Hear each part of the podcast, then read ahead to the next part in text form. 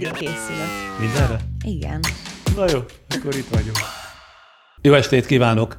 Talán soha ennyi tehetséges, egyben a meggyőződésért és társaiért, a szakmáért szolidaritás, sőt harcot is vállaló fiatal színész nem lépett a pályára, és működik egy időben a hazai színházi szénában, mint ezekben az években. Az új generáció hamar ismerté és elismerté vált egyik jeles személyisége, a színpadi film, de közszereplései okán is sokszor emlegetett 30 éves színésznő Sodró Eliza a ma esti vendégem. Jó estét! Jó estét. Hogy van, Eliza? Így kell szólítanom, hogy Eliza? Igen. Baráta is így szólítják? Mindig ilyen hivatalosan, hogy Eliza? Nem, van még két másik becézési forma, amit szeretek, ez a Liza és a Lizi. Lizi. Ah, de az már nagyon bizalmas. Nem fogom úgy szólítani, látom, meghúzta a határomat, tartom magam hozzá. Könnyen ült ide, mert van gyakorlata az interjúadásban, vagy inkább izgul? Szívesen beszélgetek. Igen? Igen. Az ön életében mi a tétje egy ilyen beszélgetésnek? Nem tudom, gyakorolom a következőre, hogy hogy kell csinálni. Tehát most velem gyakorolja a következő. Persze. És igaz az, hogy mielőtt találkoztunk volna otthon, eljátszott engem magának, és kérdezte önnön magát, hogy így gyakorolja a párbeszédünket? Nem otthon, hanem az utcán. Amíg, Utcán? Persze, amíg sétáltam, addig mindig Sándornak válaszoltam valamilyen témában. De mi mindig... föltette a nekem képzelt kérdést, és aztán arra válaszolt? Igen, igen. De hát előtte megnéztem nyilván podcast műsort, kicsit készültem én is, hogy nagyjából ki a karakter, mennyire szokott bekérdezni. Bekérdezni, mit jelenti, hogy így provokálom a Persze, vendéget? igen. Ó, nem, vagy igen, az a képe, hogy igen? nem, nem, de azért, azért ügyes. Ügyes? Ügyesen tereli a Ez nagyon fél, hogy beszélgetést. 40 év pályafutás után ügyes, ez, ezen elgondolkodom, hogy ez most ezzel szidott vagy dicsért. Hát természetesen dicsértem, ez is azt bizonyítja, ez a válasz, ez a kis riposzt. Igen. Na jó, úgy szoktuk kezdeni, hogy röviden kontextusba helyezzük a nézőket azzal, hogy az életrajzából mondok egy-két mondatot, hogy tudják, hogy nem hiszem, hogy be kell mutatni, mert most már nagyon ismert színésznő lett, de ha valaki mégsem. Szóval Sodró Eliza 1990-ben született, gyerekkorát Pilisvörösváron töltötte, némzet nemzetiségi általános iskolába járt, 7 évig tanult hegedülni. Ma is tud? Azon a szinten. ahol, ahol abba hagyta? Persze. A 2005-2009 között a budapesti Vörösmarty Mihály Gimnázium tanulója volt drámatagozaton, az érettségi után egy évet Berlinben élt, 2010 és 15 között a Kaposvári Egyetem színművész hallgatója volt, diplomás színészként kettő plusz egy évadot a Szombathelyi Vörös Sándor Színházban töltött, majd 2016-tól mindmáig a Budapesti Radnóti Színház tagja. Az országos színházi találkozón a legjobb 30 év alatti színésznőnek járó díjat, majd a legjobb női alakítás díját, majd egy újabb évben a kritikusok díját is megkapta. 2020-ban magyar filmdíjat, ugyancsak 2020-ban junior prima díjat kapott. Hát tele van kitüntetésekkel. Miért fog dolgozni a következő 50 évben? A megélhetésért. Nagyon frappás maga, nagyon frappás. Mindig így fel volt vágva a nyelve? Nem, ezt tanult. Ne vicceljen, ez annyira De a ösztönből jöhet. családból. Tehát, hogy ez úgy volt, hogy voltak a nagy karácsonyi ebédek a nagyinál, ahol volt egy szoba, ahol a felnőttek voltak, és akkor egy, ahol a gyerekek, és így kamaszkorban a gyerekek csöndben beülnek a felnőttek közé, és elkezdenek figyelni, és akkor, amikor rájuk kerül a hát a róztolás mai szóval, tehát az, hogy na mi van, van már barátodva, akkor egy idő után meg kell tanulni, megvédeni magad, és vagy visszaoltani, vagy valamit mondani. Tehát a család edzette a Ja, a nyelvét. család, az, sodrók, azok, az, az, egy, az egy kemény közösség. Mhm. Kérdezem, hogy visszaállt a normális kerékvágásba a színházi élet, mert ugye hát itt volt ez a, meg még mindig itt van ez a pandémia, vagy ez a koronavírus, és ez azért egy-másfél évre szaggatott át a színházi életet. Mit csinált ebben a szaggatott egy-másfél évben? Hát azért engem nem annyira koronavírus nyomott hókon, mint inkább az SZF-nek az elfoglalása, úgyhogy lényegében ebben az ügyben ö, rágtam magam, idegesítettem magam, és igyekeztem tevékenyen részt venni az egyetem. Megengedhette magának, hogy ne dolgozzon? Tehát van annyi tartaléka, hogy el tudta tartani magát, vagy kapták a fizetést a színházból? Nem, ö, színházból az alapfizetésünket kaptuk, ami azért ilyen alacsony, mert hogy majd jár a tuli. De most ugye nem volt A tuli a túlóra. Igen, az az, hogyha nekem annyi, hogyha tíz előadást játszom egy hónapban, akkor amit azon felül teljesítek, azért még adnak egy szemérmes összeget, és és akkor, akkor ebből lényegében már ki tudja az ember fizetni az albérletét, meg a kajáját. Na, de hogy nem volt tuli? Nem volt tuli, és ezért én folyamatosan jártam szinkronizálni, meg ami kis forgatás vagy ilyenek bejöttek azokat azokat igyekeztem De jó sokat dolgozik, ugye? Ezt jól látom. Igen, én tehát, rengeteget hogy... dolgozom. Uh-huh. Tehát ló a kínai horoszkópom, és nagy a teherbírásom. Nem volt csalódás egy kicsit a maga számára, bár nem tudom, hogy milyen teljesítmény nyújtott az egyetemen, hogy nem rögtön Budapesti Színház hívta? Ó, hát erre esélyünk sem volt. Tehát, hogy, Önmagában hogy... vivasz, hogy ha valaki Kaposváron jár színművész képzésre, az egyfajta handicap volt? Igen, de ez nem az előítéletek miatt, hanem egész egyszerűen nem voltak bekötve a tanáraink budapesti színházakhoz. Tehát nem voltak olyan vezető pozícióban, vagy főrendezői pozícióban, hogy bárki tőlünk ajánlani tudtak volna, és az volt rá példa, hogy budapesti színházba került valaki Kaposvárról, de azért többnyire az volt a tapasztalat, hogy nem tudtak megmaradni, mert vagy nem kaptak olyan lehetőséget, vagy nem tudtak olyan viszonyt ha, sziréna. valaki kommentben megjegyezte, hogy mindig van sziréna. Úgyhogy... És azt hiszik, hogy valaki oda hozzátett, hogy nyilván ő szponzorálja a mentőszolgálat, vagy a rendőrség a műsor. Jézusom. Az emberek fantázia végtelen. Na igen? Igen. Szóval igen, és hogy, hogy sajnos inkább megéri szerintem vidéken kezdeni. Ráadásul e, ebben az Miért? Is, Mert sokkal több a lehetőség? Mm, egyrészt igen, tehát sokkal nagyobb feladatokat kap az ember, mert azért tényleg vidéken mindent kell tudni játszani. Tehát ott egy színház van, ami kiszolgálja nagyjából a megyét. Tehát a, aki onnan színházba akar járni, annak mindent fel kell kínálni. A kísérleti előadástól elkezdve az operetten, a musicalen át, a klasszikus vígjátékig, a klasszikus, tehát mindent Ön is kell tudni minden, játszani. minden műfajt? Mindent. Igen, én, én szerintem mindent, igen. Tehát én, én voltam padlásba, dzsungelbe, ugye ha magyar színész van vidéken, akkor ez a kettő megvolt neki. Igen. Igen. Egyébként ígéretes tehetségnek mutatkozott az egyetem évei alatt? Tehát azt mondták magáról, hogy majd sokra viszi, vagy egy volt a többiek közül. Mert azért nem feltétlenül következik egyikből a másik olyan értelme, hogy nem biztos, hogy aki az egyetemi vagy a diákévek alatt formát mutat, az később sokra is viszi. Én nagyon melós voltam, meg meg azt, azt láttam, hogy, hogy gyors vagyok. Tehát, hogy hamar adaptálódom, hogy hamar leveszem egy rendezőnek a rendszerét, azt, hogy ő miben gondolkodik, és, és viszonylag gyorsan jó megoldást hozok. Ez uh-huh. nem tudom, hogy előnye, mert van, aki nagyon hosszú munkával csodálatos megoldásokra jut. Ez, ez nem tudom, ez, ez, hogy gyors vagyok, ez nekem általában előnyömre szolgált. Örökmániám, és önnél is fölvettem, bár nem sokkal ezelőtt, pár héttel ezelőtt ült itt Alföldi Robert, és ő erre egyértelmű elutasító választ adott, hogy Ugye mind az én nemzedékemnek, meg pláne az előttem járóknak voltak úgynevezett színész óriások, amely színész óriások hát olyan generációkból jöttek, ahol még a színészetnek becsülete volt. Nem mondom, hogy ma nincs, de ma másképpen nézünk a színházra, a színészetre, mint mondjuk 50 vagy 70 évvel ezelőtt.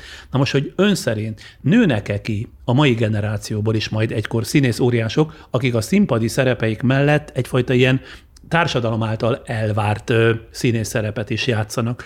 Mit gondol a mai színész generációról, de akár személy szerint ön például vágyna ilyen színész óriássá válni egyszer csak? Ez egy nagyon nehéz kérdés. Szerintem vannak a mai generációban, én a kortársaim között is látom, akik szakmailag biztos, hogy el fognak tudni jutni arra, arra a szintre, hogy színész óriásnak hívjuk őket, népszerűségileg, meg hatósugárilag ezt, ezt már, ebben már nem vagyok biztos. Ugye erről talán Alföldi Roberttel is beszélgettek, hogy hogy a televízió, amikor, amikor megjelent, tehát hogy vagy amikor így, nem is tudom, talán a 2000-es években, amikor ez a celeb világ elkezdett bekúszni, és a műsorok egyre egyre inkább a nem tudom, testnyilások hangjairól szóltak, vagy, vagy igen, tényleg ilyen intellektus rombolóak lettek, akkor hirtelen nagyon kevés munkával nagyon nagy népszerűséget lehetett szerezni, tehát hogy gyakorlatilag nulla értékkel mégiscsak egy hatalmas követőbázist. Ez most ugye az internet, ahol megint csak mennek ezeken a különböző portálokon az ilyen hirtelen népszerűségek. Ilyen értelemben akkor hátrányos helyzetű egy mai színész, hiszen a televízióban, bár mostanában, mintha ez fejlődőben lenne, de olyan nagyon még mindig nem mutathatja meg magát, mint mondjuk a 70-es, 80-as években az akkori színész generációk, mert tévéjátékok tömege készült. Igen, ab, tehát igen, tehát akkor mindenhol ők voltak, ők voltak az újságban, ők voltak a televízióban, mindenhol ezek a színészek voltak, a, rengeteg film készült, tehát a nézőnek kialakult hozzájuk egy olyan viszonya, mint amilyen ma az amerikai sztárokhoz, a Brad Pitthez, tehát hogy rögtön beugrik, hogy az ki, míg magyar színészek hiába játsza le a csillagokat a kis színházban, és, és nyújt fantasztikus, hiteles alakítást, meg nagyszabású dolgot, egyszerűen azon a száz emberen kívül nem, nem tud nagyobbat robbanni. Na ott tartottunk, hogy lesz-e magából színész óriás, miközben azt se tudom, hogy miért lett színész. Miért lett egy ilyen korszakban, hány évvel ezelőtt mondjuk 13-14 évvel ezelőtt miért fogalmazódott meg magában az, hogy színész leszek? Mi volt ebben az olyan vonzó? Én nagyon szeretek játszani. Engem, engem ez a szakma érdekel, ez a, ez a dolog, ez a, az, hogy hány ember van bennem, hány különböző ember, hogy kikkel tudok azonosulni, hogy kikkel tudok érzel, tehát hogy, hogy hogy tudok kapcsolódni a szerepeimhez. Nekem ez, engem ez tökéletesen kielégít, és ezért érzem a hivatásomnak. Tehát már 14 éves korában is, amikor drámatagozatos középiskolába ment, ezért ment? Igen. Mert mindenáron színész akart lenni? Igen, mert tudtam, hogy hát ilyen van, hogy, hogy emberek ezzel foglalkoznak, ez, ez csodálatos, én akkor ezt szeretném csinálni.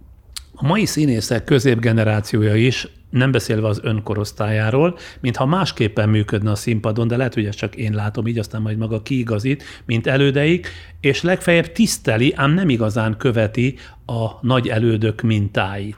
Helyesen érzékelem ezt a különbséget, és ha igen, mi lehet ennek a változásnak az oka? Um, tehát, hogy egyrészt a színház az egy élő műfaj, az, hogy én felvételről megnézek valamit, ez most a Covid alatt is kiderült, az nem ugyanazt nyújtja. Az, hogy én már nem láthattam mondjuk tényleg Karádi Katalint játszani, vagy nem tudom, Dajka Margitot, vagy Gobbi Hildát, az, az az, az, tehát abban én már nem is tudom őt követni. Változik egyébként az, a... hogy tudják, hogy kik voltak az elődeik, tanítják ezt például önöknek az iskolában? Nekünk Kaposváron biztos, hogy nem volt ilyen óránk, de valamennyire integrálva volt az oktatásunkban, mert azért néztünk ilyen jellegű filmeket, és volt, tehát hogy régi magyar filmeket, vagy régi magyar előadásokat, és hát más a világ, tehát hogy egyszerűen a világ is nagyon gyorsan változik, és nem, azt szoktam hallgatni, hogy vannak ezek a régi szinkronok, és hogy, hogy, hogy nem tudom, akár meséknek is, és hogy az is mennyit változott, hogy az, ahogy, ahogy régen beszéltek, tehát hogy ez nem ugyanaz, mint ahogy, mert ma, amikor a rossz szinkronban beszélnek, akkor az valami borzalom. És hogy, tehát, hogy valami ilyesmi, amikor ezért már kikapcsolom a tévét, mert nem, de engem, engem is érti a fülemet, de, de hogy a régi szinkronokban meg ez más volt még. Tehát, hogy nem, és... nem mindenki nem, mert volt, aki például az időben előre játszott. Tehát volt, aki annyira tudta, hogy mi következik, vagy ha nem tudta, akkor ösztönösen úgy jött ki belőle, hogy tökéletesen korszerűnek hat ma is a színjátszása. Most mondok egy példát, például Tolnai Klári. Megvan ez a név Igen, ennek? igen. Tolnai Klári például nagyon eszköztelenül játszott, és azt gondolom, ha ma levetítenek egy színdarabot, amit rögzített a televízió vagy tévéjátékot, abban nem fogja felfedezni az idő múlását, szerintem. Ez, ez kétségkívül biztos, hogy így van, de mindig számít az, hogy mi az, mi a kor divatja, és mi az, amit még elfogadnak abban a korban, és mi az, amit nem. És miért van az, hogy mégis, nem tudom én, olyan színészek, akik ma meg már modorosnak tűnnek, ők akkor hatalmas arcnak számítottak. Tehát, hogy, hogy ez, ez azt is figyelni kell, ez is egy ilyen örök kérdésem nekem, hogy a Kosztolányinak van egy ilyen novellája, ahol a színészeket a szép beszédre inti, mert a, az emberek a szép beszédet fogják nézni, és a tőlük tanulják majd meg, hogy hogy kell szépen beszélni. Na de hát én hogy ábrázoljam a valóságot, hogyha én szépen beszélek, és nem úgy, ahogy valójában beszélnek az emberek. Tehát, hogy hogy ez is mindig egy ilyen kérdés nekem, hogy most akkor, és most nem a, a csúnya beszédről Értem szól ez, hanem hogy ábrázolhatok-e pöszét, vagy nem tudom, olyat, aki orhangból beszél, vagy, vagy tehát, hogy van, van, mennyi a művészi szabadságom ebben az egészben. És ezeket a dilemmákat hogyan oldja föl? Én úgy, hogy én úgy döntök, hogy nekem bármit szabad. mert, mert tényleg ez, hogy én érzékelem valahogy a valóságot, én azt magamon átszűröm, és megpróbálom úgy interpretálni, hogy ez más számára is fogyasztható legyen. És el lehet mondani a véleményt, hogy ez nem tetszik, de én meg azt mondom, hogy ha nagyon nem tetszik és tartósan, akkor meg nem kell megnézni. Senki nem teszi kötelezővé. Igen, szóval a nézővel maga úgy van, hogy legfeljebb nem kell megnézni?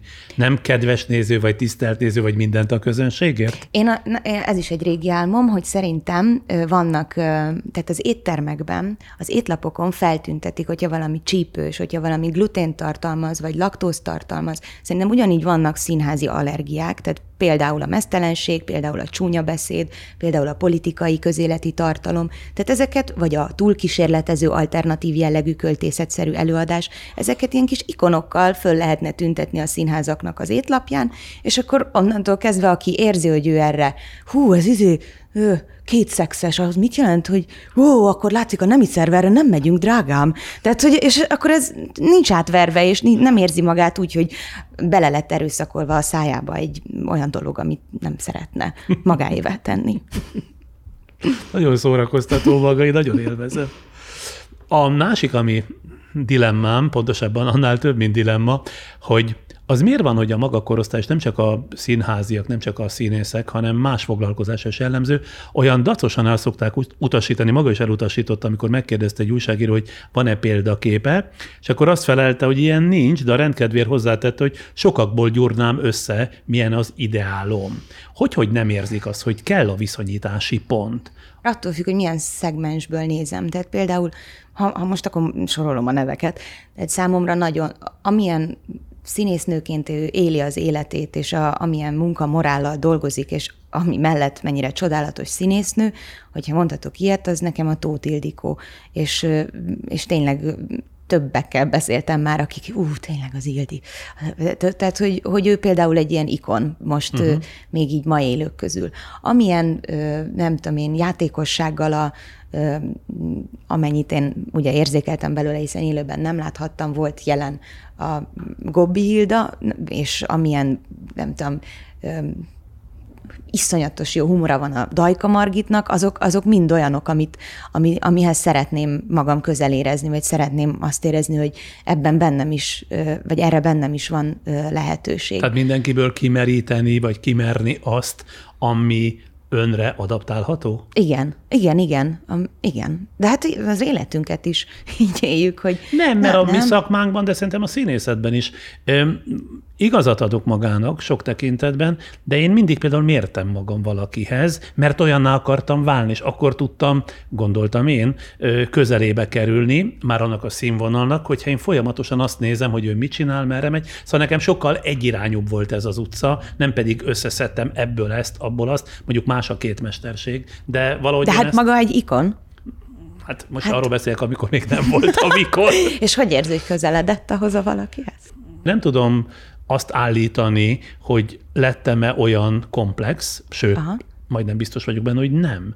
De sok mindent ellestem, sok mindent megtanultam, és az nekem csak egy ember volt. Nem volt kettő Aha. vagy három. Bármilyen furcsa, hogy több jót láttam, de a többi jóból nem akartam kimerni azt, amit abból az egyből próbáltam kimerni, és ami abból elsajátítható volt, azt a magamévá tettem. Uh-huh.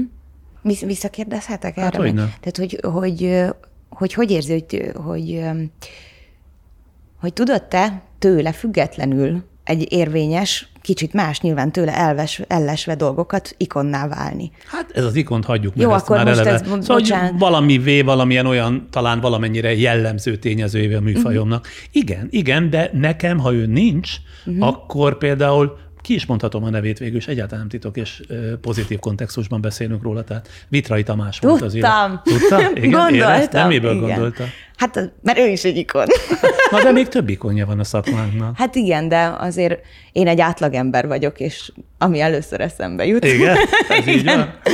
Nekem például ő nyitotta ki először a világot. Akkoriban voltak ilyen korcsolya közvetítések a tévében, Európa-bajnokságok, világbajnokságok, és ő közvetítette ezeket, de ott voltak nagy leállások, mert a jeget ugye fölkarcolták, és utána rendbe kellett hozni. Akkor még nem volt reklám a tévében, és az 20-25 perc volt, amikor az az autó végigment a pályán, a jegen, és rendbe hozta a lukakat, meg a mindenféle karistolásokat. És mit csinál akkor 20 percig az ember, vagy 25-ig? Nincs reklám, nincs semmi, kiadják a képet, hangot, és azt mesélte el, hogy abban a városban, ezek általában európai, vagy ha világbajnokság volt, a világ nagyvárosai voltak, Mit csinált aznap? Hogy öltöznek ott az emberek?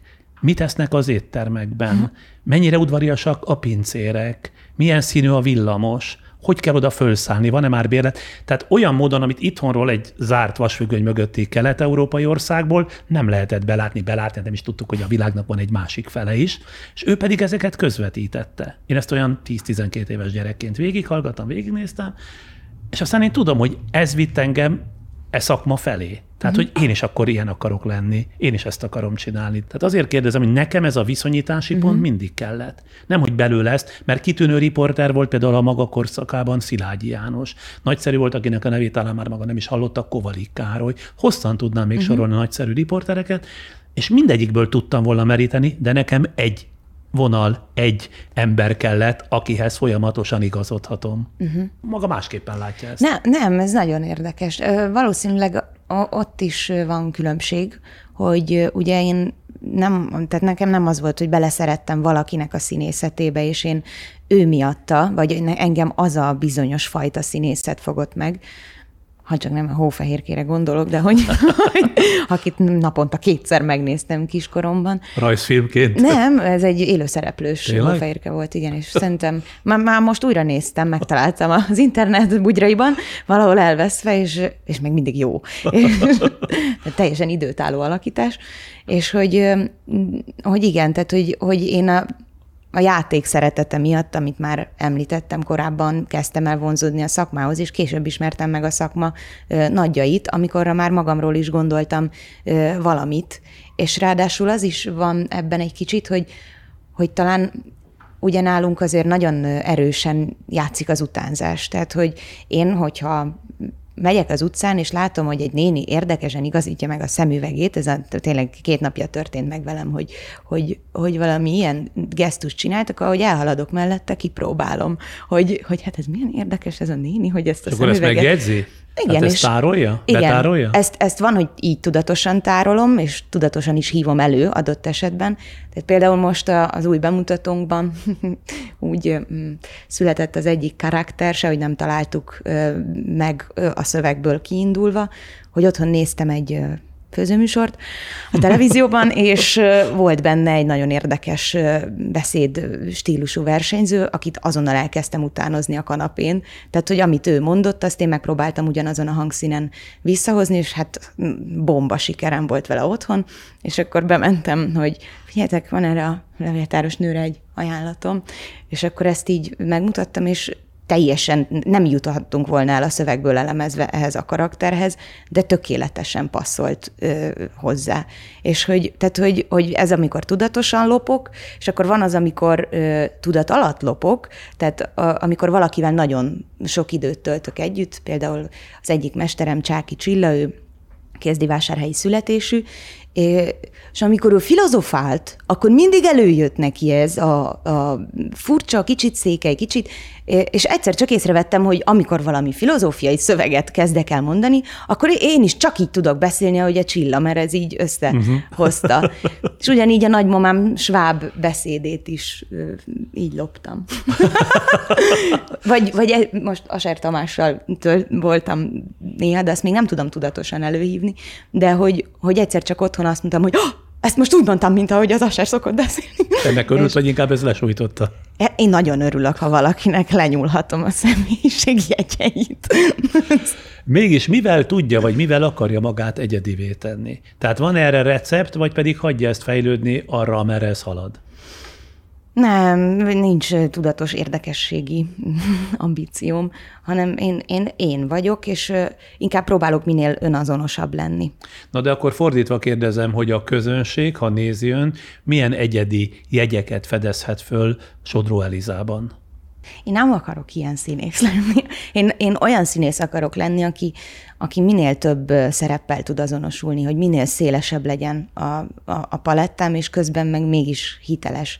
Tehát, hogy minél többféle embert elő tudjak hívni magamból. Ez, ebből írtam a szakdolgozatomat, hogy a mesék és az álmok felhasználása, tudatos felhasználása a színészi munka során, és ugye ez abból indul ki, mind a mondjuk a meseterápia vagy a meseelemzés, hogy a mesék azok nem a külvilágban történnek, hanem bennünk, az összes szereplő, akitől rettegünk, aki kétszer próbálkozik, tehát a nagy testvér, kis középső testvér, az mind mi vagyunk, a saját lúzer próbálkozásaink, uh-huh. meg, és akkor a kis hős is, és a királylány is, sőt a sárkány, meg a boszorkány, meg a hétszínű kapanyányi vagyok, ezek mind bennünk laknak. És ugyanúgy az álom karakterek is, mindenki, az, az bennünk, a személyiségünknek egy kis komplexusa, akivel, akivel ha már benned van, tehát már benned megjelenik, és el tudod képzelni, akkor, akkor ez a színész útja, hogy akkor el is tudsz hozzá jutni, és el is tudod játszani.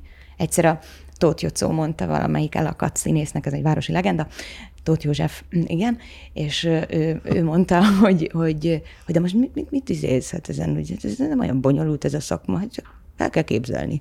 És, és ezzel így bedobta. És végül is Csak igen. el kell képzelni? Igen, csak el kell képzelni. Egy fiatal színész, hangsúlyozom, hogy fiatal színész, honnan tudja, hogy jó vagy nem jó? Tehetséges-e vagy sem? Kostya maga nem tudja, hogy milyen, amikor egy színész érzi, hogy borzalmasan játszik. Jó, de ha most nem idéz, hanem önmagát adja. Azt lehet, hogy nem érzi az ember, hogy na ma jó voltam, és az nem biztos, hogy igaz, de azt, hogy rossz volt, azt fixen érzi az ember szerintem. De akkor maga hogy... például nem is tudja, hogy jó színész vagy, nem? Még ott tart? Én azt tudom, hogy mikor vagyok rossz. És akkor nekem mondhat bárki bármit. Én azt tudom, hogy én borzalmas vagyok. Mert, de hát igen, tehát ezt mondja a Nina, amit idéztem, hogy, hogy érzi az ember, hogy borzalmas hogy nem tudja hova tegye a kezét, nem tudja, tehát nincs, nincs ott az agya, nem az van, hogy az elején beindít egy ilyen sínt, és tehát, na, ezt szoktam mondani, hogy olyan a próba folyamat, hogy felépítünk egy sínt, amin az, az előadáson csak be kell lökni a mozdonyt, és ha ügyes vagy, akkor azon magától végig megy, hogyha nem történik valami nagy vonatbaleset, hogy valaki balról bejön. És, és nem várt módon. Igen. Vagy mit te én, kifogy a benzin, mert éppen harmadik napja nem aludtál. Uh-huh. Tehát, hogy igen, benzin, nincs benzines vonat, ugye? Oda akarok csak kiukadni ilyen körülményesen, hogy mi az önképe. Mit gondol magáról, mint színészről? Hol tart Sodró Eliza? Hát most, most egy kicsit azt érzem, hogy most ásnék valami más irányba is. Tehát, hogy most már nagyon sok mindent játszottam, nagyon sok félét, nagyon sokfajta szerepet, olyat is, ami látszólag közel áll a személyiségemhez, tehát inkább a kinézetemhez van valami köze, és ezért nagyon nagy meló volt bennem ö, áttörni a gátakat, és azonosulni ezzel a szerencsétlennel, és el, el félretenni a saját ítéletemet. De ez is egy érdekes, hogy amilyen fajta embert elítélek, azt nem tudom eljátszani. Tehát ha én lenézem a, nem tudom én, a a butalibákat, akkor nem tudok butaliba lenni Tényleg? hitelesen. Igen, az egy olyan gát bennem, hogy a, Tehát a... akit lenéz, vagy akit erkölcsileg elítél, igen. azt nem tudja eljátszani. Igen, igen, igen. Hát milyen színész maga? Hát ilyen. Lehet, hogy ez a védjegyem. Megtaláltuk, Megtaláltuk itt, nagy nehezen, addig ástunk, még meg nem találtuk. Na de ott van az Egy piaci nap című darab, ugye? A Radnótin megy még mindig. Én láttam körülbelül másfél-két évvel ezelőtt. Hát abban maga nagyon ellenszembes figurát játszik. Akkor azzal hogyan tudott azonosulni? Igen, az egy, az egy nagyon komoly kutatómunka volt magamban, hogy vajon bennem van-e olyan, hogy elönti az agyamat a lila köd, és, és akár emberhalál okozására is képes volnék, és, és bizony-bizony be kellett látnom, hogy én is ember vagyok, és, és igen, el tudok jutni, el tudom magam juttatni valahogy erre a szintre. Az egy hát nagyon... Mégiscsak el tudja játszani, csak legfeljebb nagy távolságot tart önmaga meg a szerep között. Igen, tehát hogy, hogy amikor, amikor én mondjuk így emberként, vagy morálisan megnyilatkozom valakiről, akkor, tehát mondjuk például a Tarcsai Sárát nem tartom egy követendő példának, akit a piaci napban játszom, nem tartom egy jó embernek, de valamiért, amikor mondjuk levonulok a kis elmémbe, és elkezdek beszélgetni ezzel a szereppel, és interjúztatom, akkor, akkor egy idő után elkezdek közeledni is hozzá, és, és megértem az ő fájdalmát, vagy az ő elkeseredettségét, az ő nem tudom, intellektuális, intellektualitásának a totális hiányát, tehát hogy a, és, és egyszerűen közel kerülök hozzá, és magamba tudom fogadni. Egyszer Truffaut azt mondta, amikor az utolsó Metró című filmről kérdezték, hogy a holokausznak az a tanulsága, hogy egyszer mindannyian deportálhatunk másokat, ezért nem szabad ezt elfelejteni. Tehát, hogy mindenkiben ott van az, érti, nem kell elmagyarázzam, látom a szemén. Persze.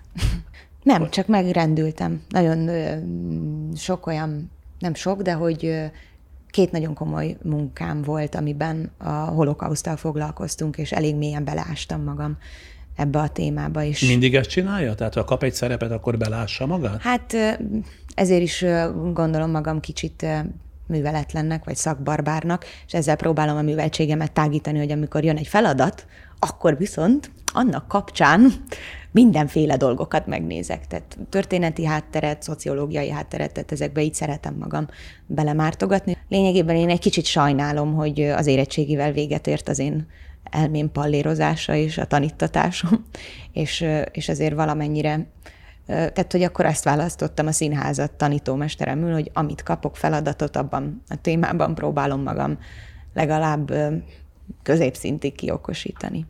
Másik kérdés a külsőre vonatkozik. Szépnek kell -e lenni egy színésznek, pláne egy színésznőnek? Miből építkezik? A szépségből, vagy inkább az átlagosságból? Én teljesen tisztelem azokat a színésznőket, akik akik teljesen hitelesek, és mindig ugyanolyan karaktereket játszanak, vagy, vagy akik egy jelenségek. Én nem tudnám megtenni magammal, hogy én a hétköznapi életben divaként létezzek, és annyi időt meg energiát fordítsak a kinézetemre, hogy, hogy tehát, hogy az hogy az tényleg elvegye mástól az időt. Ez borzasztóan fárasztó volna, és nem, soha nem voltam ilyen. Viszont Viszont az meg nagyon érdekel, hogy hogy tudok átalakulni egy szereppé, tehát hogy, hogy hogy tudom totálisan átváltoztatni magamat ahhoz, hogy, hogy valaki más legyek. Tehát én nem, nem, én azt gondolom, hogy ilyen bármilyennek kell tudni lenni. De hogy van a maga külsejével? És a maga külsejének a színészi szakmára való alkalmazhatóságával? Szerintem nekem nagyon szerencsés alkatom van. Tehát én, én szoktam magam visszanézni filmen, és van, hogy írtóronda vagyok, tehát látom magam, hogy Jézusom, de csúnya. Az, az egy kicsit baj, amikor szépnek kéne lennem, és írtóronda vagyok, tehát az, az, az ott nem akkor valami... az életben, vagy a valóságban? De azért szép se, tehát hogy így valahol a kettő között én ezt elfogadtam, és ebből élek. Hogy, hogy hol ilyen, hol olyan? Igen, igen. Én egy kicsit azt érzem, hogy, hogy a, a humor konzerválja legjobban a színésznőket. Tehát azok a színésznők, akiknek marha jó humora van, ők bármeddig nagyon jó szerepeket fognak kapni. De ez egy adottság, ez nem tanulható. De azért palírozható. Na most szerintem, illetve hát a szakirodalom szerint is kétféle színész létezik. Az egyik, aki minden szerepében hoz egy újat, de nem lehet ráismerni. Tökéletes, de mégsem a személyiség jegyei ütköznek ki a szerepen. A másik, aki akármit csinál is, és az is nagyon jól alakít, de a személyisége annyira átjön, hogy mindig előbb a színésznőt látom, és utána csak a szerepet. Maga szerint melyik az érvényesebb? Az én számomra, ami izgalmas ebben a szakmában, az az, hogy bármivé át tudjak alakulni. Tehát, Tehát ne a sodró Eliza jöjjön elő a szerepben, uh-huh. hanem először a szerep, és majd csak utána nézzék meg, hogy ki volt ez ja, a sodró Eliza. Igen, ezt a ö, szerelmem most már vőlegényem. Ó, el van jegyezve? Igen, igen. igen Csillogtatom, mindig így dobálom a kezemet, hogy csillogjon. szóval ő mondta, hogy neki mondta, vagy nekik mondta Marton László, hogy so... Ő is színész ezek szerint igen, a szerelme? Igen, hogy, hogy hogy sosem nézhetem le annyira a szerepemet, hogy azt gondoljam, hogy csak annyit tud, mint én. Mm, nagyon jó mondat. Igen, és ez szerintem brilliáns. Azért van egy-két ilyen jó mondat, amit ugye az ember elpakol magába, és akkor időnként meditálgat rajta, és előjönnek bizonyos árnyalatai ennek a mondatnak. Na most miután itt száldos, és tényleg alig bírom követni, ezt pozitív értelemben mondom, vissza ne fogódjon.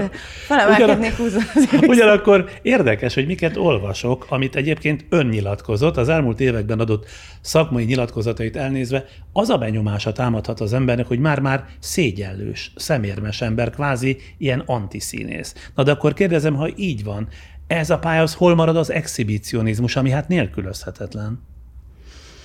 Nekem az exhibicionizmus az általában menekülés. Tehát, hogy, hogy az, hogy ja, csak ne bántsatok. Inkább itt vagyok, és bohockodom, meg vicces vagyok, csak ne bántsatok. De mitől fél? Hogy bántanak. De engem, bántanak? Mert engem elég sokat bántottak. Gyerekkorában? Igen, igen. Igen. Mivel, vagy miért? Én nagyon jó tanuló voltam, én pofátlanul jó tanuló voltam, minden versenyt megnyertem, és ez, ezzel nem vívtam ki az osztályközösség elismerését és tiszteletét, és akkor ebből mm, ettől ugye nagyon magányos voltam, és nem értettem, hogy de hát ez olyan könnyű.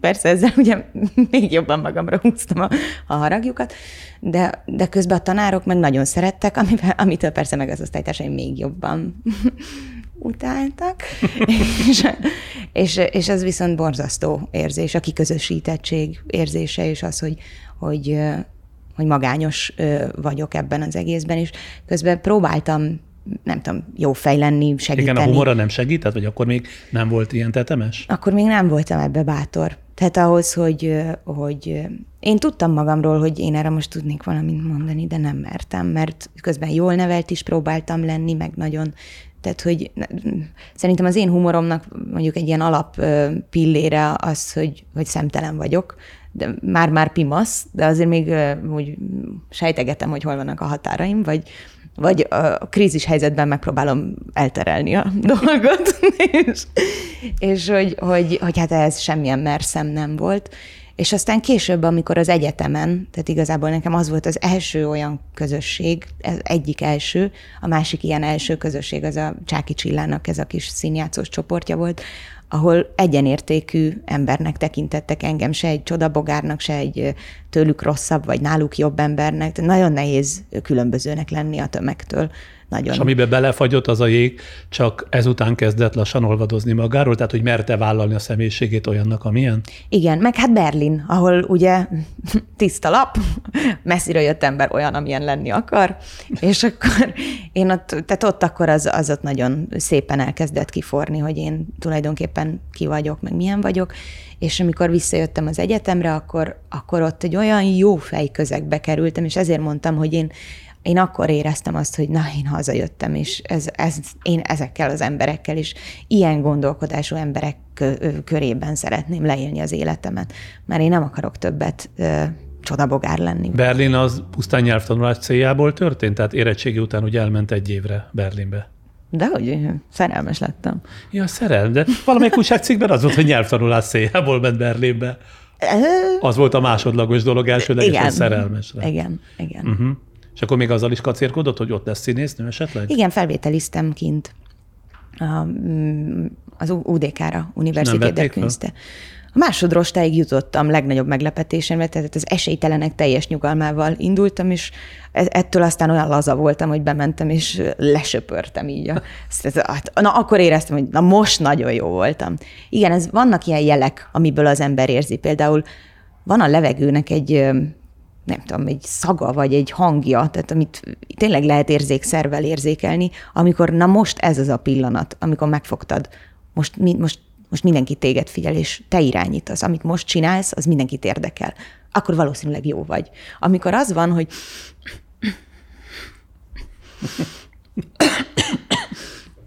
akkor valószínűleg senkit nem érdekel, hogy te a következő pillanatban most éppen gyászolod-e a férjedet, vagy sem. Na de akkor miért nem jött össze Berlin, hogyha túljutott a második? Hát mert a másodrostára leesett a tudatomig, hogy ez mekkora para, és, és ott, ott nagyon rossz voltam.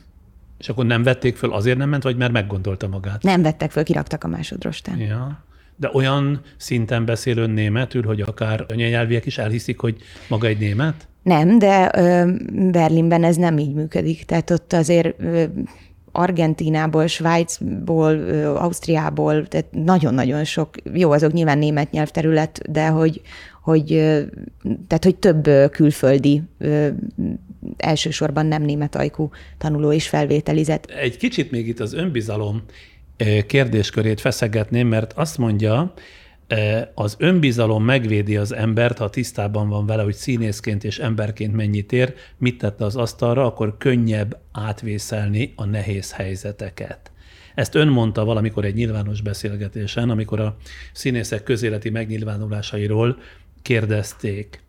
Na most szerintem ilyesmit csak az mond, de lehet, hogy tévedek, majd maga kiigazít megint, csak akinek nincs önbizalma.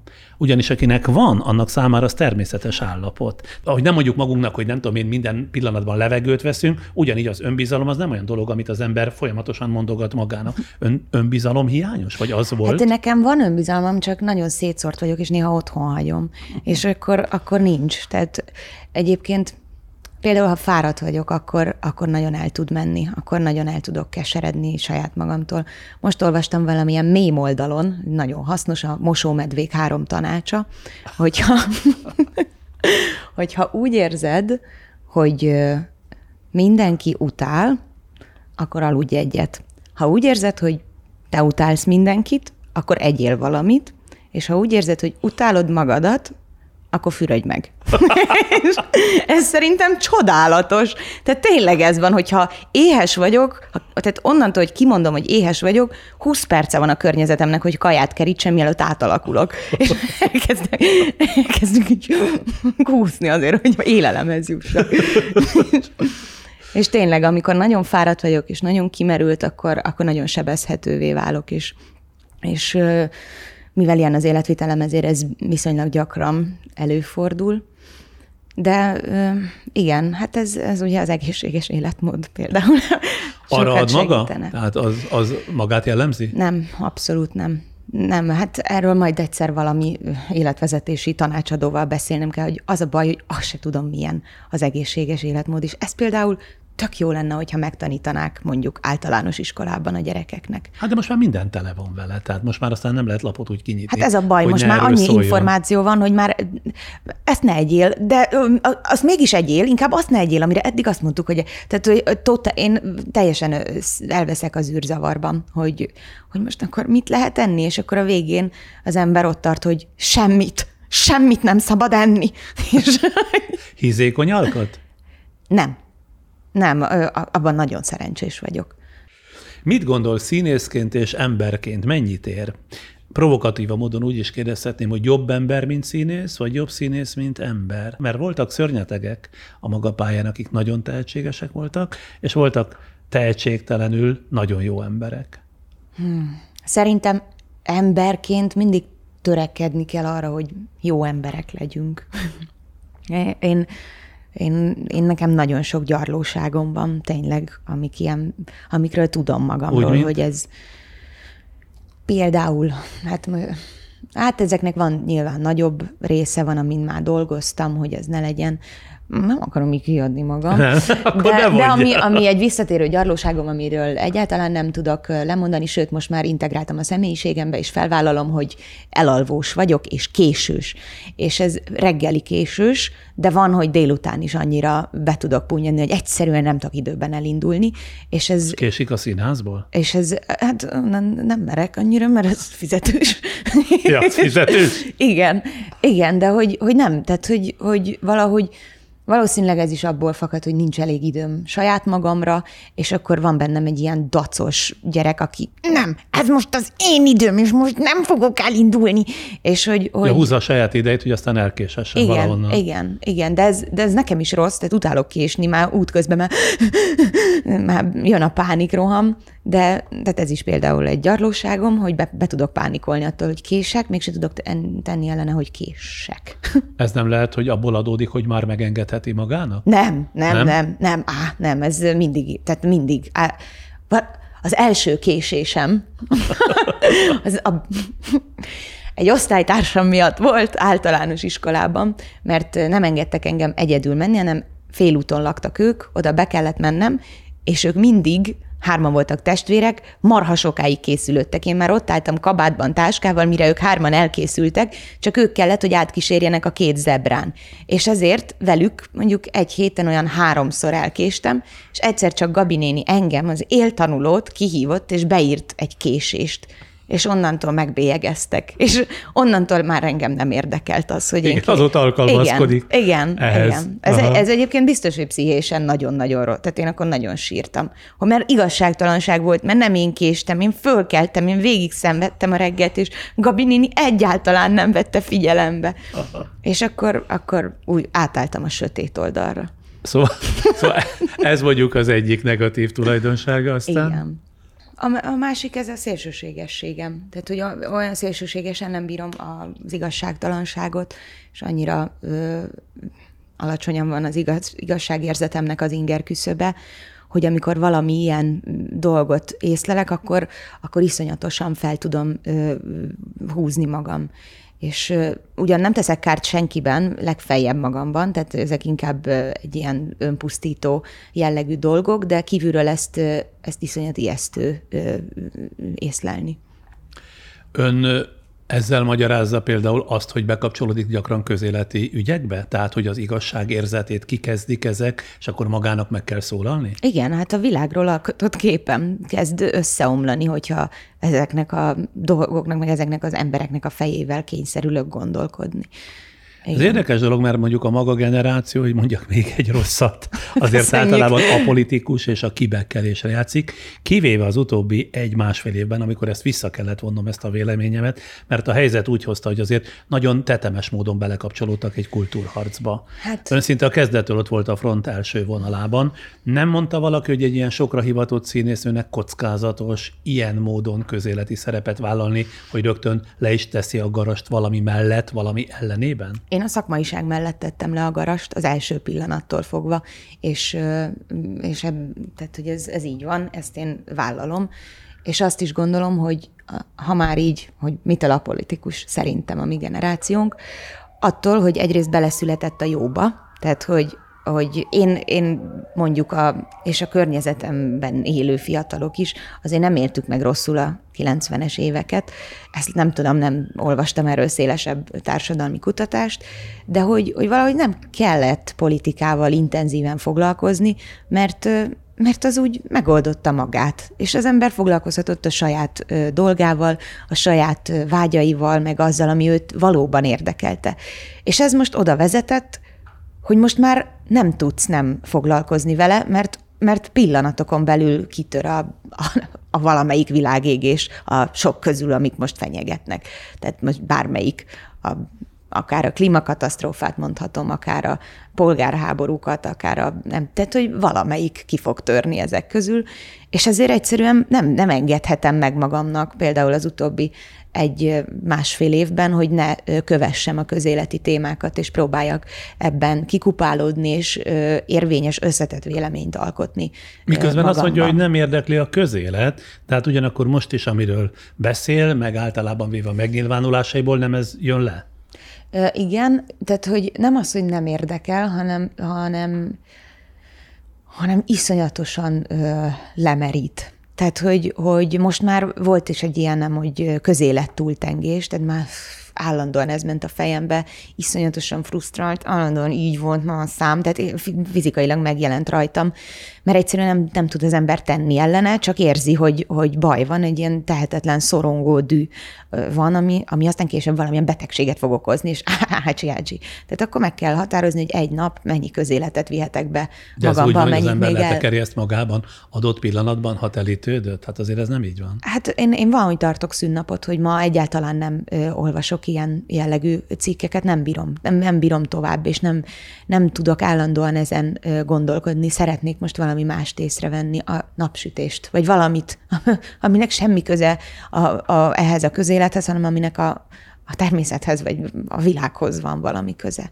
Egy nyugodtabb pillanatában azt nem gondolta végig, hogy mit nyerhet és mit veszíthet azzal, hogy a hatalom bajuszát ráncigálja a különböző megnyilvánulásaival? Hát én maximum azt veszíthetem, hogy ellehetetlenítenek, de hát ha nem állok ki előbb-utóbb akkor is ellehetetlenítenek. Másik oldalról meg azt veszítem, hogy emberileg nem fogok tudni tükörben nézni.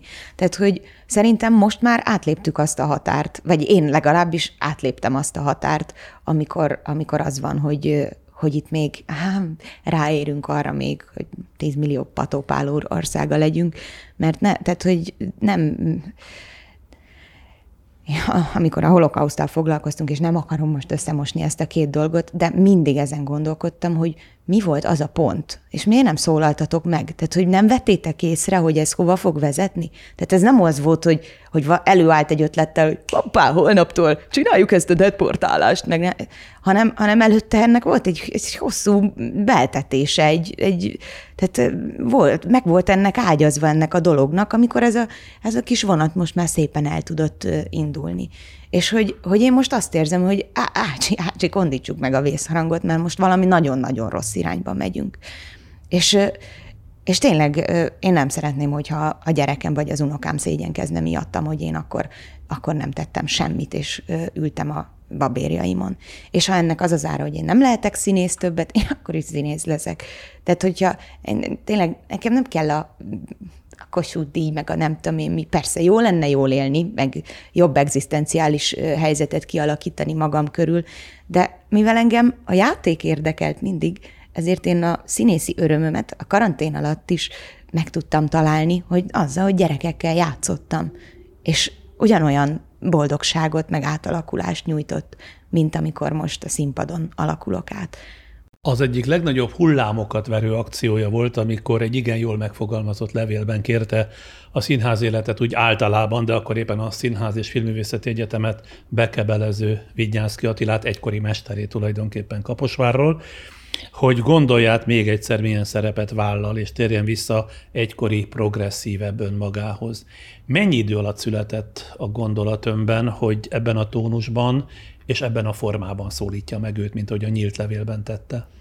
Vinyánszki Attiláról azóta gondolkozom, hogy elfoglalta a mi egyetemünket, a Kaposvári Egyetemet. Tehát ez évek óta gondolok én rá így, meg úgy, meg amúgy. Ja, mert Ezért... amikor még maga oda jár, csak azok kedvére, igen, ezt igen. nem tudják a történetet, akkor egyszer csak őt kinevezték, kisöpörte a tanári kar felét, vagy talán még többet, és a saját embereivel teletelepítette. Tehát egyszer ez már lejátszódott csak kaposvári kisebb keretek között, ugye? Igen. És ez arra az időszakra esett, amikor ön ott tanult. Igen, és a mi osztályunknak a képzése az nem lett biztosítva. Tehát gyakorlatilag, ha ezt számszerűsítjük, akkor nagyon sok pénz ellóg nekem.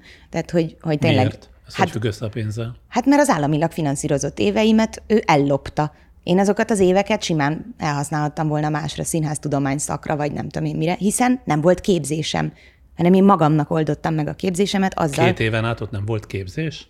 Ö, igen, igen. Tehát az ötöd év az, az valóban a szakmai gyakorlat szokott lenni, de még akkor is vannak elméleti órák. Ehhez képest én ugye már negyed évben szombathelyre kerültem, és azért mondom, a hogy... színházba, igen, mert hogy nem volt az egyetemen már képzésük? Mert már nem volt, aki tanítson. Vagy aki volt, akit odahozott, az borzalmas volt. Hát, tehát, igen, tehát hogy...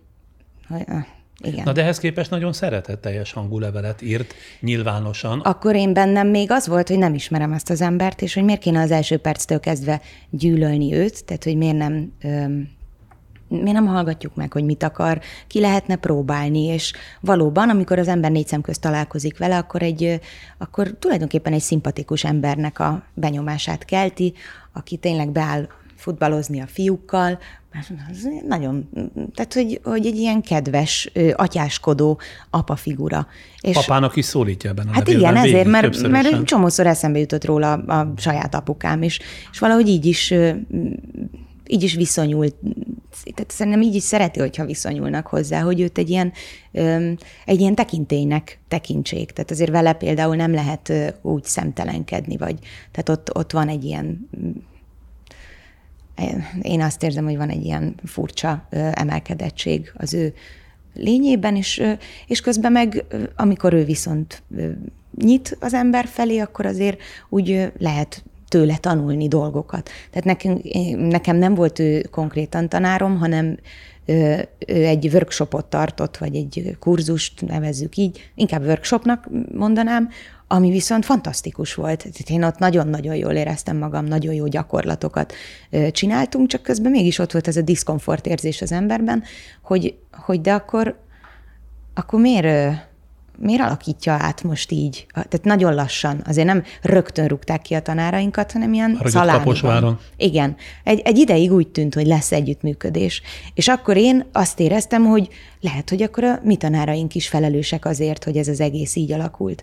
De most már az időtávlatából már látom, hogy hogy vele nagyon nehéz együttműködni. Mert ő, ha valamit nem tud szép szóval megoldani, akkor megoldja hatalomból és akkor balra húz a Tinderen, és késztelen vagy. Te többet nem tanítasz ott. Vagy, vagy nincs képzésetek, akkor bocs.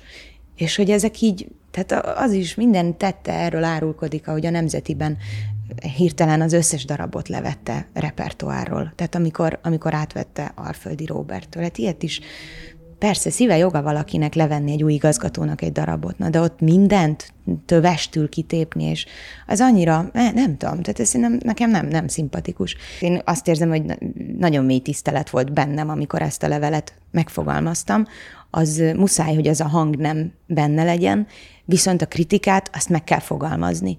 És tehát, hogy az, az nem lehet, hogy én nem mondom el a, mondjuk nincs ilyen helyzet, de hogy az alkoholista apámnak, hogy ne így áll. Tehát az nem lehet, hogy én nem próbálok meg tenni azért az emberért. És akkor még egy ilyen kötődést is éreztem, mert hiszen egy szakma vagyunk, könyörgöm. Tehát, hogy nekem kötelességem megmondani ennek az embernek, hogy mit csinál rosszul. És szerintem azt csinálja rosszul, ezt változatlanul tartom, de most már nem fog ebből kigyógyulni, hogy, hogy nem, hogy nem beszél emberekkel. Tehát, hogy csak a saját köre van körülötte. És ezért most már vagy olyanok vannak körülötte, akik haszonszerzésből azt mondják, amit hallani akar, vagy olyanok, akik kisebb vagy nagyobb félelemből inkább nem mondják meg, amit nem akar hallani. És ez totálisan eltorzítja a valóságérzékelést, szerintem. Ezzel nem csak ő van így, politika frontján sokan így működnek. A kérdés az volt, hogy mennyi idő alatt született meg a gondolat, és ezt még meg akarom toldani egy másikkal. Bocsánat. Mennyi, nem, nagyon érdekes volt, amit mondott. Mennyi időbe tellett ilyen hatásosan és jól megfogalmazni ezt a levelet? Tehát akkor a mennyi idő alatt ez, ez a levél, ennek egyes részletei a fejemben már szerintem hat éve íródtak, és igazából leültem olyan este hétkor, és hajnal háromra kiírtam magamból. Igazából ilyenkor már csak le kell írni, ami bent van, össze kell szerkeszteni, egy jó dramaturg, ugye az én nem voltam meg, kellett, belőle, kellett volna belőle húzni, nem hosszú, de a végére már nagyon fáradt voltam, mert hajnal háromra már csak az volt bennem, hogy érjek a végére. És még, és, és akkor egyszer csak, tehát át se olvastam, hanem úgy volt, hogy tuf, menjen, mert annyira elfáradtam a munkában. Gondolt arra, hogy ez hosszú időre az ön pályafutásához egyfajta előjelet rak? Én mondom, egy szorongó típusú ember vagyok, nagyon sokat rágódom, és, és hogy azzal szeretnék példaként szolgálni, hogy, hogy merjétek mondani ti is, mert ha nem mondjuk, akkor sose fog kiderülni. Tehát én nem akartam magamat egy ilyen hősként. Tehát, hogy én De hátra ilyen... néz, maga mögé néz, lát még ott valakit? Igen. Szerintem nagyon-nagyon sok, nagyon bátor megszólalás volt, főleg az egyetemfoglalás kapcsán. Azt is kérdezni akarom, hogy kapott erre akkor vagy azóta választ a címzettől? Közvetve meg, megtudtam, hogy mi erről a véleménye. Semmi nem ment be abból, amit én gondoltam, hogy, hogy esetleg megérintheti a szívét, vagy bármiét, tehát totálisan egy ilyen, mit tudom én, hogy milyen szóval illethet, valami libernyák vinyogásnak gondolja, és, és hogy ha ő, ha ő rajta múlna, akkor én... Már hogy nem lenne a pályán? Azt, azt, azt nem tudom, de, de hogy, hogy, tehát, hogy ő nem szeretné, hogy ez, ez, ez egy precedens legyen, és hogy ezt mások kövessék. Ő ezt nagyon nem szeretné, hogy ez egy követendő példa legyen. De hát ez egyfajta fenyegetés, vagy fenyegetettség, nem? Én a, mondom, a fenyegetettség részét azt nem annyira ö, így élem meg, mert az egész szakmánk van fenyegetve. Tehát, hogy sokkal nagyobb a tét, mint én, vagy az én sorsom. Ö, inkább, a, inkább a csalódottság. Tehát valószínűleg még mindig táplálok iránta ilyen érzelmi szálakat. Ugyanakkor azt is mondja, hogy sokat tépelődik, megpróbálja megérteni mindig azokat, talán itt most utalt is erre, akikkel szinte soha semmiben nem értett egyet, mert mi van, ha a másiknak van igaza. Ó, igen. Ez, ez egy visszatérő ilyen meditáció, a lapos földhívők álláspontja. Ezt hogy érti? Hát, hogy, hogy azon szoktam morfondírozni, hogy mi van, ha nekik van igazuk. Hát sose láttam. Tehát, hogy soha nem láttam, hogy a föld gömbölyű, nem ültem űrhajóba. Hát lehet, hogy azért mennek ki ezek a gazdag emberek, mert ők is ezen gondolkodnak, hogy megnézzék a saját szemükkel, hogy gömbölyű de persze nem, tehát aztán elolvasok tudományosabb cikkeket, amit mondjuk én is megértek erről a témáról, és akkor megnyugszom, hogy jó van gömbölyű. a személyes sorsa alakulásában érzett bármiféle változást a levél meg a közéleti szereplések óta? Tehát elmaradt felkéréseket, visszamondott meghívásokat? Az én, én pályám elé való az én morális vagy erkölcsi értékem a színészi pályám elé. Én színészként szeretek lenni, és, és, nem, és igazából nem érdekel az, hogyha az én pályám adott esetben ellehetetlenül. Le tudna mondani ezek szerint a színészetről? Az, a színészetről nem tudnék lemondani, de arról nem is mondanék le. Erről a sikerszéria részéről, erről le tudnék mondani. De ha mégis úgy alakulna, mi más tudna csinálni? Mihez volna kedve? Gyerekekkel foglalkoznék most nagyon meg fog sértődni az öcsém, mert ő óvóbácsiként végzett, és most Én azt az érzi, hogy óvóbácsi? igen, igen, az egyik a háromból, és, és ilyenkor azt érzi, hogy, hogy persze, ide jövök, azt ő kitalálja végre, hogy hogy mit szeretne csinálni, meg megtalálja a tutit, aztán jövök én, hogy akkor... Elorrozza előre ezt a pályát. Igen, ő egyébként jobb, sokkal jobban bánik a gyerekekkel, mint én, sokkal nagyobb tehetsége van hozzá, de azt érzem, hogy szerintem még akár együtt is tudnánk működni. Az egykor zöldségesként működő vagy működött édesapja, annak idején, hogy olvastam, besokkalt a túlzottnak vélt adóvegzatúrától, és bármilyen furcsa, bár mondjuk most már magát hallgatva semmi nem meglepő, vándorcirkuszosnak állt, illetve jurtába költözött, és már-már nomádként él, vagy élt. Képes lenne például az apja példáját követni a tekintetben? Hát én nagyon szimpatikus számomra a vidéki életet, én azt is tudom vizionálni magamnak, hogy egy kis faluban, egy kis házban, a jurta, a jurta lakást az nem, de az nagyon durva lemondásokkal jár, legalábbis úgy, ahogy, és nagyon sok kreativitást kíván, ami nekem annyi nincsen ebben a mókolásban, mint neki, tehát én előbb feladom, ő meg hi- hiper-szuper technológiákat talál ki, és de azt, hogy egy kis parasztházban, hogy legyen egy kis konyhakertem, hogy legyenek kedves szomszédaim, egy jó közösség, ahol, ahol élek, ahol sok gyerek van, hát azt, azt abszolút tudnám azt az életet. És akkor biztos csinálnék színjátszót a gyerekeknek, hát ott csodálatos, nagyon jól lehet velük Csak kutatni. miből élne meg? Mi lenne a bevétele? Hát nem olyan drága azért nem? az élet. nem, mert ott segítenek egymásnak az emberek. Tényleg. A édesapám most egy ilyen faluban él, nem mondom meg a nevét, mert akkor mindenki oda költözik, de hogy, hogy, hogy tényleg ott, ott azért úgy ki lehet jönni szűken.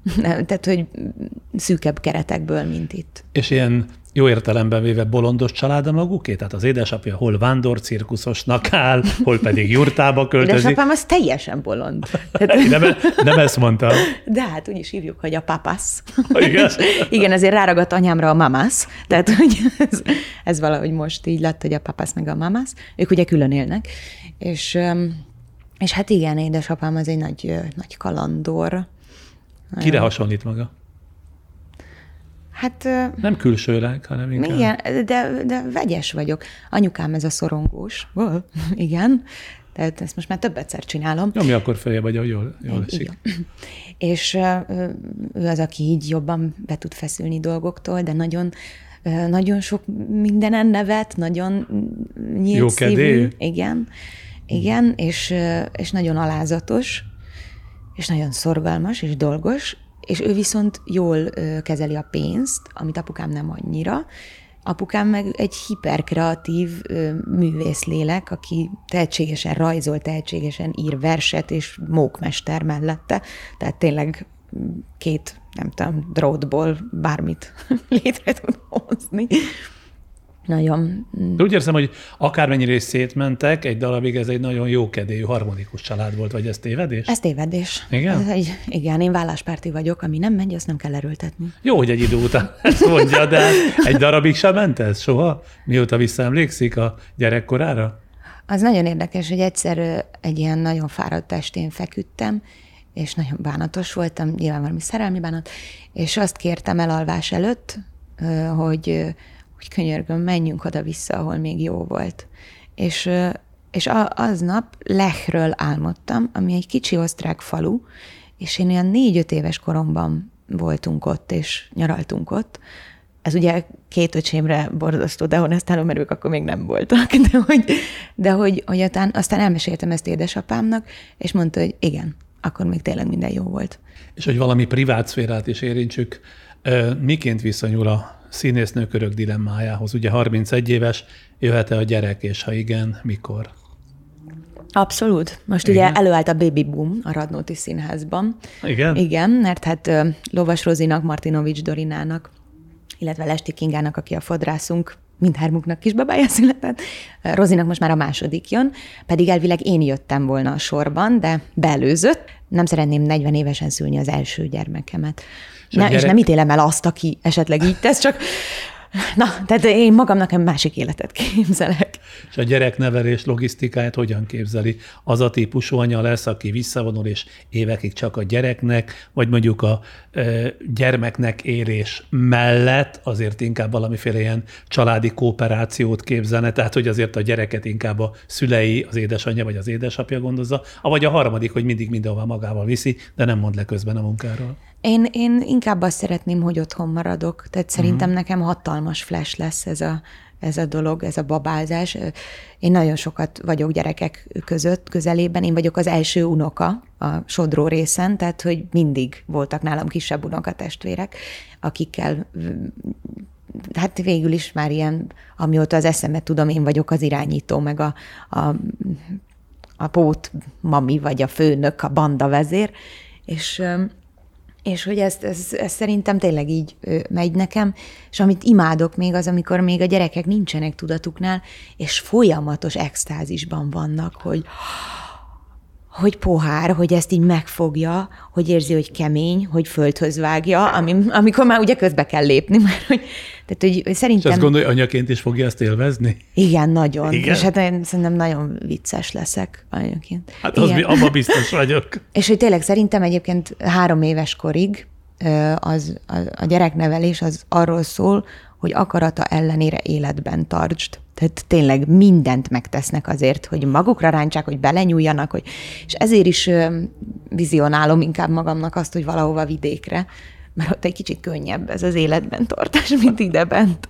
És csak is kipróbált bevált kapcsolatban vállalna a gyereket, vagy akár ettől függetlenül is. Bár Nem. már vőlegénye hát van. persze, hát őt kerestem. hát, jó hosszan kerestem.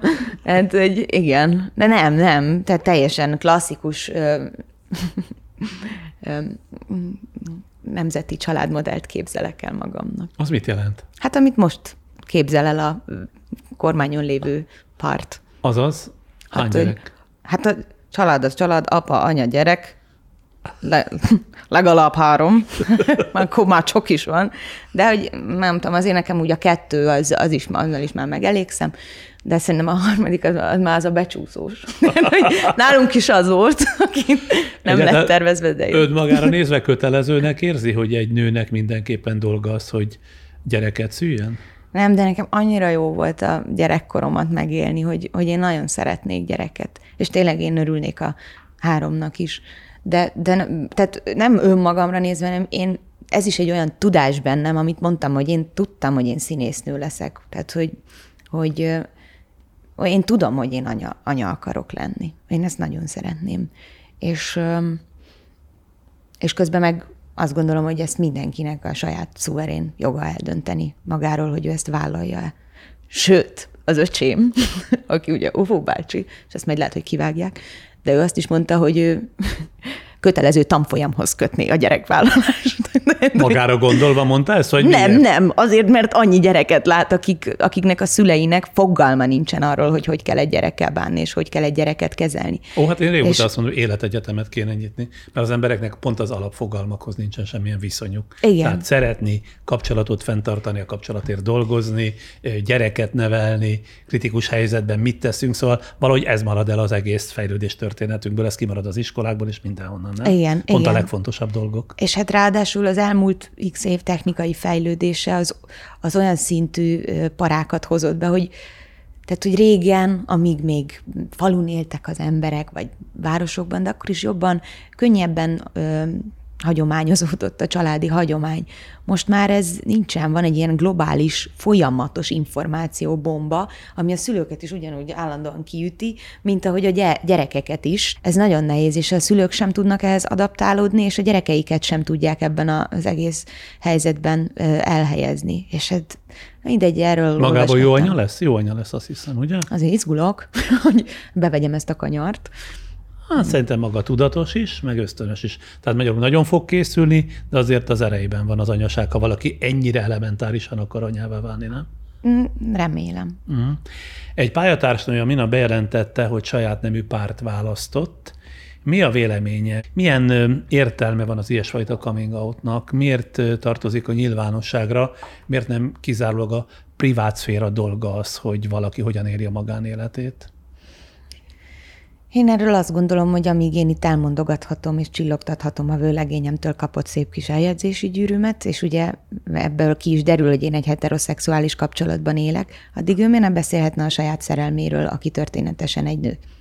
És elég éretnek és elég képzetnek látja a magyar társadalmat, hogy ezt képes annak színvonalán fel is dolgozni? Nem, abszolút nem. Na hát ezért kérdezem. De hát ez a prűdség, ez idővel majd, majd hát, ha már nem, nem érdekel, nem érdekli majd annyira a társadalmat, hogy jó, oké, tehát hogy ez nem, nem lesz egy nagy bum. Uh-huh. Nem csak úgy, by the way, megemlítheti, és nem az lesz, hogy hú, hú, hú. Hát ez nagyon zavar engem. Igen? Igen, mert azért én átmentem egy hosszú folyamaton ezzel kapcsolatban.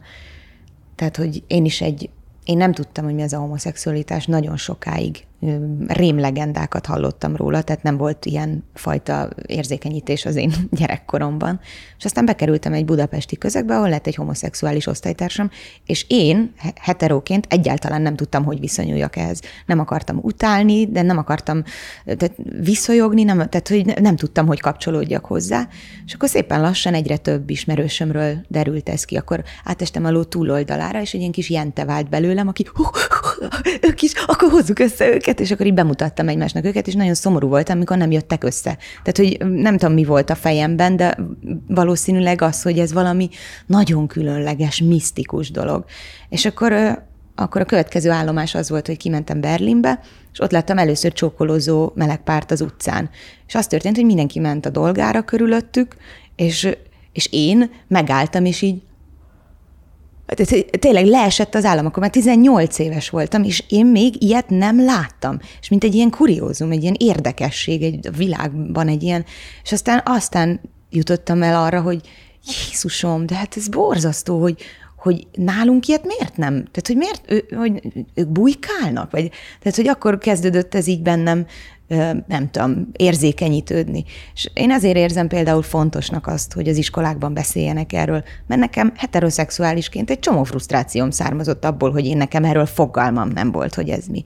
De by the way, ide venném a, a a szexuális felvilágosításnak a fontosságát is, mert borzalom, amilyen szinten most van, és nagyon sok traumától, akár szexuális ragadozótól, akár borzasztó első élménytől meg lehetne óvni a fiatalokat, hogyha, hogyha ez tehát hogyha ez az iskolában is szóba kerülne. És szerintem az egyik legrosszabb ötlet az, hogy a szülő dolga a szexuális felvilágosítás.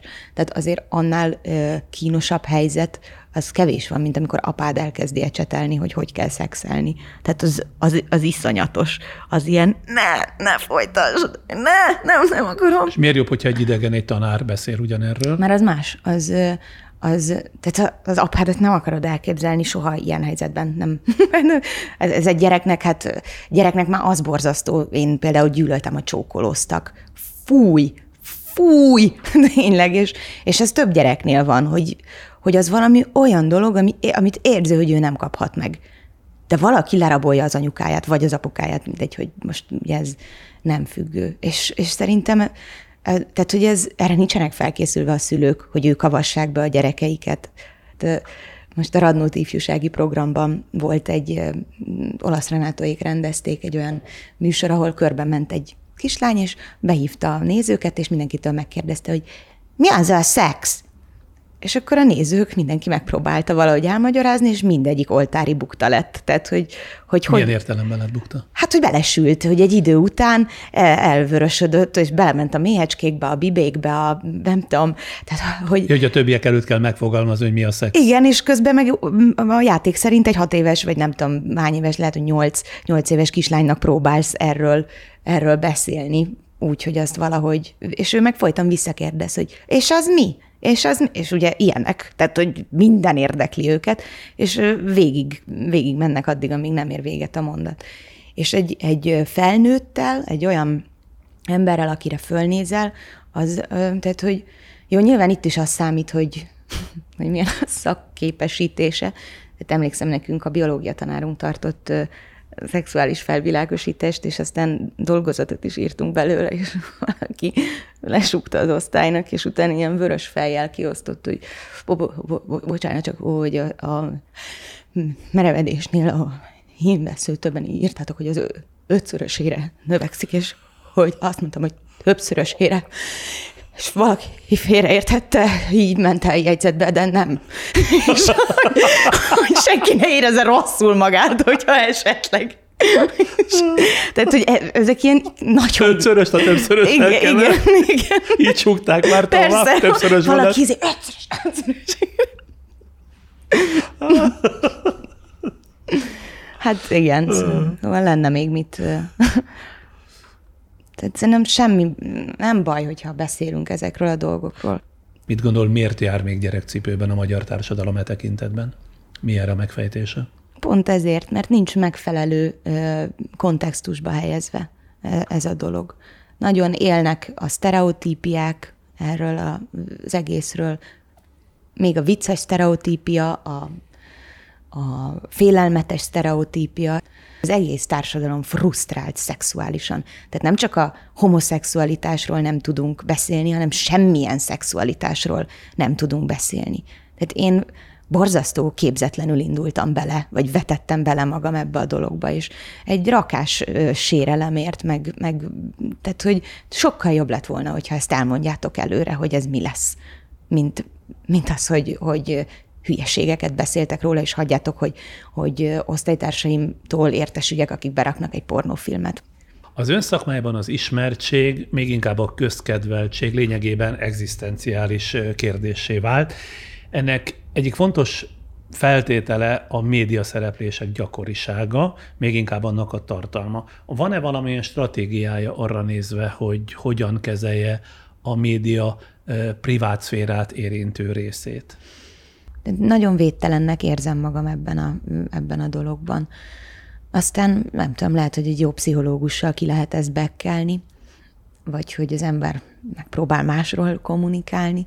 Nekem inkább az a bajom ezekkel a bulvár dolgokkal, hogy unalmas. Tehát, hogy, hogy mindig ugyanaz a sztori. Tehát, hogy ez megházasodott, az megcsalta, az nem, tehát ugyanazt a sztorit olvasom, csak mások az arcok benne. És... De hogyan fog küzdeni maga ellene? Mert azért előbb-utóbb eljön a pillanat, most már azért olyan ismert színésznő, hogy szerintem eléri, pláne, hogy most majd jön a férhez menetel, vagy ha nem lesz, akkor is már eljegyezték, jönnek majd a gyerekek, vagy jön a gyerek, aztán még egy. Szóval előbb-utóbb eléri magát is ez. Mit Igen. kezd vele? Hát megpróbálom túlélni, meg megpróbálok akkor is tartalmat közvetíteni. Tehát ezt én szerintem a Molnár Áron nagyon jól csinálja, és nagyon jól no, hát? mondja. Igen, igen öm, ahogy a reflektorfényben nem fürödni kell, hanem használni kell, hogy oda világíts vele olyan dolgokra, amik tényleg fontos problémák. És ö, ugye ezt is nagyon ügyesen kell csinálni, mert ö, az is kérdés, hogy tehát amíg arról beszélsz, hogy nem tudom én, ki a barátod, hol volt az esküvőd, addig elolvasnak nem tudom én hány százezren, de amikor azt mondod, hogy fontos a környezetvédelem, akkor elsítve lapoznak a következő bulvárcikre, tehát hogy, hogy igen, ez, de, de akkor is meg kell próbálni, és akkor is küzdeni kell. Hát nagyon jó volt találkozni, mert élveztem minden percét. Én Tényleg egy ilyen felszabadult pillangó maga, aki ide röpül, oda röpül, de mindig hozza azért az ezzel együtt járó eszét is. Szóval jó volt nagyon találkozni magával. Nekem is. És ezt, ezt dicséretnek szánom, hogy maga pont olyan belül, mint ami ennek kívülről látszik. Tényleg? Aha. Wow. Ez, ez nagy dicséret, mert ez nagyon célom, hogy önazonos maradjak. Úgyhogy köszönöm, hogy eljött, és ilyen sok időt ránk szánt ma este. Én is köszönöm.